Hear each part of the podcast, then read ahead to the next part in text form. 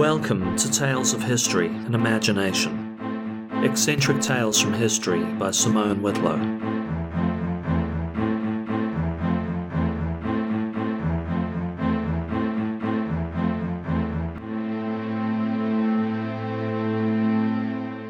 Today's tale finds us in the foyer of the British House of Commons. The date? 11th May 1812. Parliament was particularly quiet that day, with only around 60 MPs in attendance. All the same, a handful of merchants were milling around the foyer, waiting to be called in by those assembled. In amongst them, a slight, unassuming man in his early 40s. Our mystery man, of late a regular observer, quietly entered the foyer, taking a seat by the fireplace. The reason for the hearings that day in front of a committee of 60? Well, their contemporary, the Prussian general Karl von Clausewitz, once said, War is a continuation of politics by other means. Well, this can go both ways. Politics can become another front in a war just as easily. In 1806, France, then ruled by Napoleon Bonaparte, slapped Britain with a trade embargo. Britain hit back with an embargo of their own in 1807, hitting the USA while they were at it. By 1812, a number of merchants were loudly complaining the embargoes were costing them their livelihoods, and begged Parliament to please reconsider them before they lost the shirts off their backs. The House agreed to hear from a selection of affected traders and discuss the matter further. The hearings were supposed to begin at 4:30 p.m., but all and sundry were waiting on just one man, Spencer Perceval. Spencer Perceval was a lawyer who entered politics in his early 30s. A Tory, he preferred the description a friend of Mr. Pitt, meaning William Pitt the Younger. A devoted family man with 13 children, with an aversion to hunting, drinking, or gambling. One imagines Mr. Perceval something of an outsider among the party. All the same, he became Prime Minister in 1809 and led under trying times. The once formerly Mad King George III was re-afflicted with his mystery illness. The Luddites protested the mechanization of their former roles. The Peninsular War against Bonaparte and the Iberian Peninsula ground on. Up to a million people would die before the fighting was done. If Spain were his Vietnam, his Bay of Pigs would be the Walcheren expedition a failed invasion of the French controlled Netherlands. In an effort to aid their allies, Austria, Britain landed 39,000 men on an island called Walcheren, now part of Zeeland. The Austrians had already been defeated and sent packing. The British were defeated, not by the French, but Walcheren fever, believed to be a mixture of two diseases, malaria and typhus. In the wake of 4,000 deaths to the disease, Britain ceded the island and left.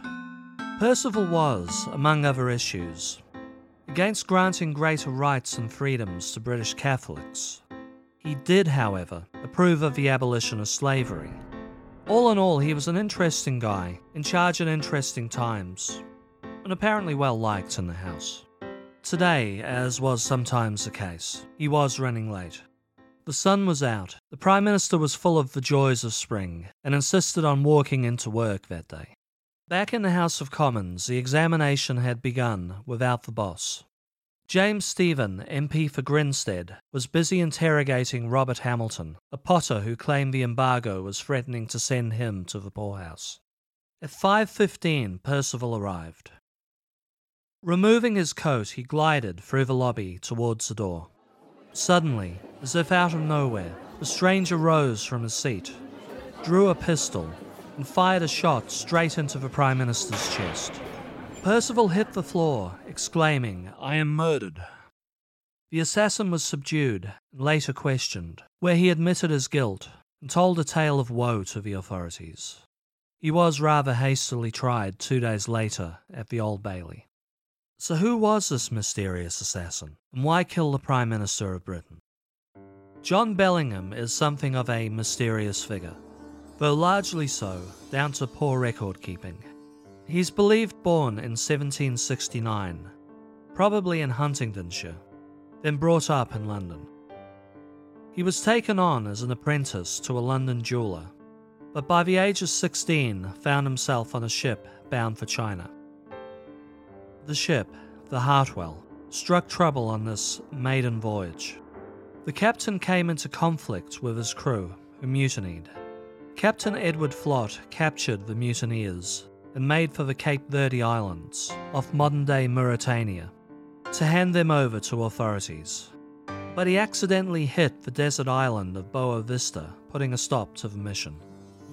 The crew of the Hartwell were rescued and returned to England. From here, Bellingham disappears from records until the late 1790s. A man of the same name opened a tin factory in the mid 1790s and went bust soon afterwards. I personally doubt this is our guy. In 1798, Bellingham definitely shows up as an accounts clerk working in London. Around 1800, he secured a role as an agent for an import export business and was sent to Arkhangelsk, Russia, formerly Russia's main trading port with Europe. His 1812 testimony states by 1804 he was a merchant in his own right, trading with Russians. Whatever the path that led Bellingham to Arkhangelsk, he claims he was there in 1804 when accused of causing another merchant's bankruptcy. Official documents put the incident two years earlier. In 1802, a ship, more coffin boat than seaworthy vessel, if the tale is to be believed, named the Sojus, wrecked while travelling from Russia to England. The ship was insured, allegedly overinsured, through Lloyd's of London. It was likely to have been overloaded and decrepit, and as such a win win for the merchant. Get to England safely, sell your goods, make your money, and try your luck again on the next voyage. Great. The ship sinks for the low, low cost of a few hundred lives the merchant could care less about. The merchant gets their payout from the insurer. Davy Jones's locker, more often than not, gets to keep the evidence. The merchant buys another broken down old vessel and gets to roll the dice again. In this case, however, the crew survived the wreck and were rescued in their entirety. Lloyds refused to pay the merchant, and rightly or wrongly, Bellingham was accused of tipping the insurers off to the fraud. Russian courts ordered him to recompense his rival merchant at a cost just shy of 5,000 rubles. He couldn't pay and was sent to jail. On release, he travelled to St. Petersburg, where he tried to have the governor of Arkhangelsk, General Van Brienen, impeached for having him wrongly jailed. This led to a further prison term. All up, he spent six years in prison in Russia before being released. Bellingham was suddenly homeless, left to beg for food on the streets of St. Petersburg. He managed to successfully petition the Tsar to pay for his ticket back to England and was repatriated in 1809. During his incarceration, he was bankrupted by his creditors. Also, during his incarceration, he reached out to British Attorney General Lord Granville Leveson Gower on multiple occasions Leveson Gower contacted the governor of Arkhangelsk to request Bellingham be released. The governor convinced the Attorney General Bellingham was guilty, so the British Crown left the Russians to it.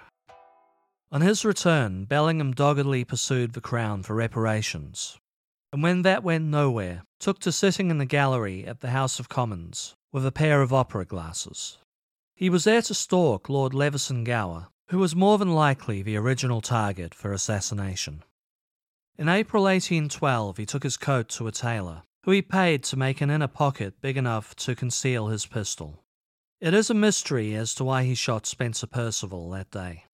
It is generally speculated he mistook the Prime Minister, himself a former Attorney General, for his intended target.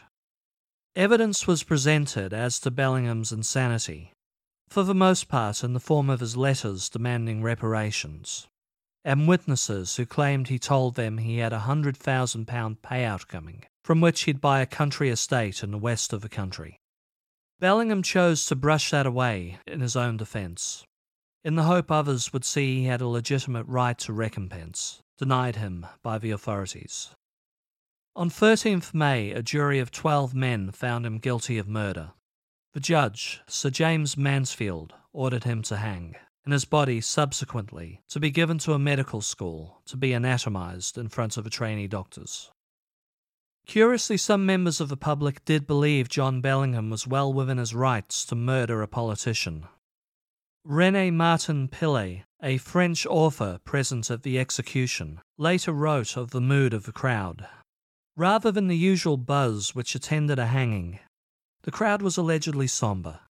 Many in attendance felt Bellingham was the real victim, treated abysmally from his arrest in Russia all the way up to his execution. The politicians were not listening to the people. This murder might just teach a few of them a little humility.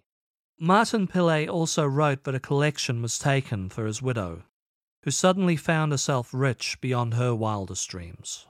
John Bellingham's skull is kept at the Pathology Museum at Queen Mary University, London.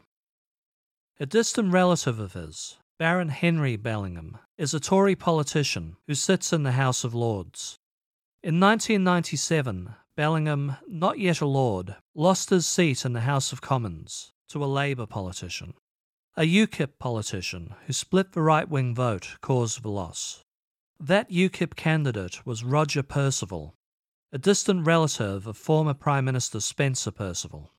In 2012, Baron Bellingham expressed shame and sorrow for the actions of his forebear in a poorly attended public ceremony commemorating the 200th anniversary of the murder. Thanks for listening. This has been Tales of History and Imagination. All episodes written and narrated by me, Simone Whitlow.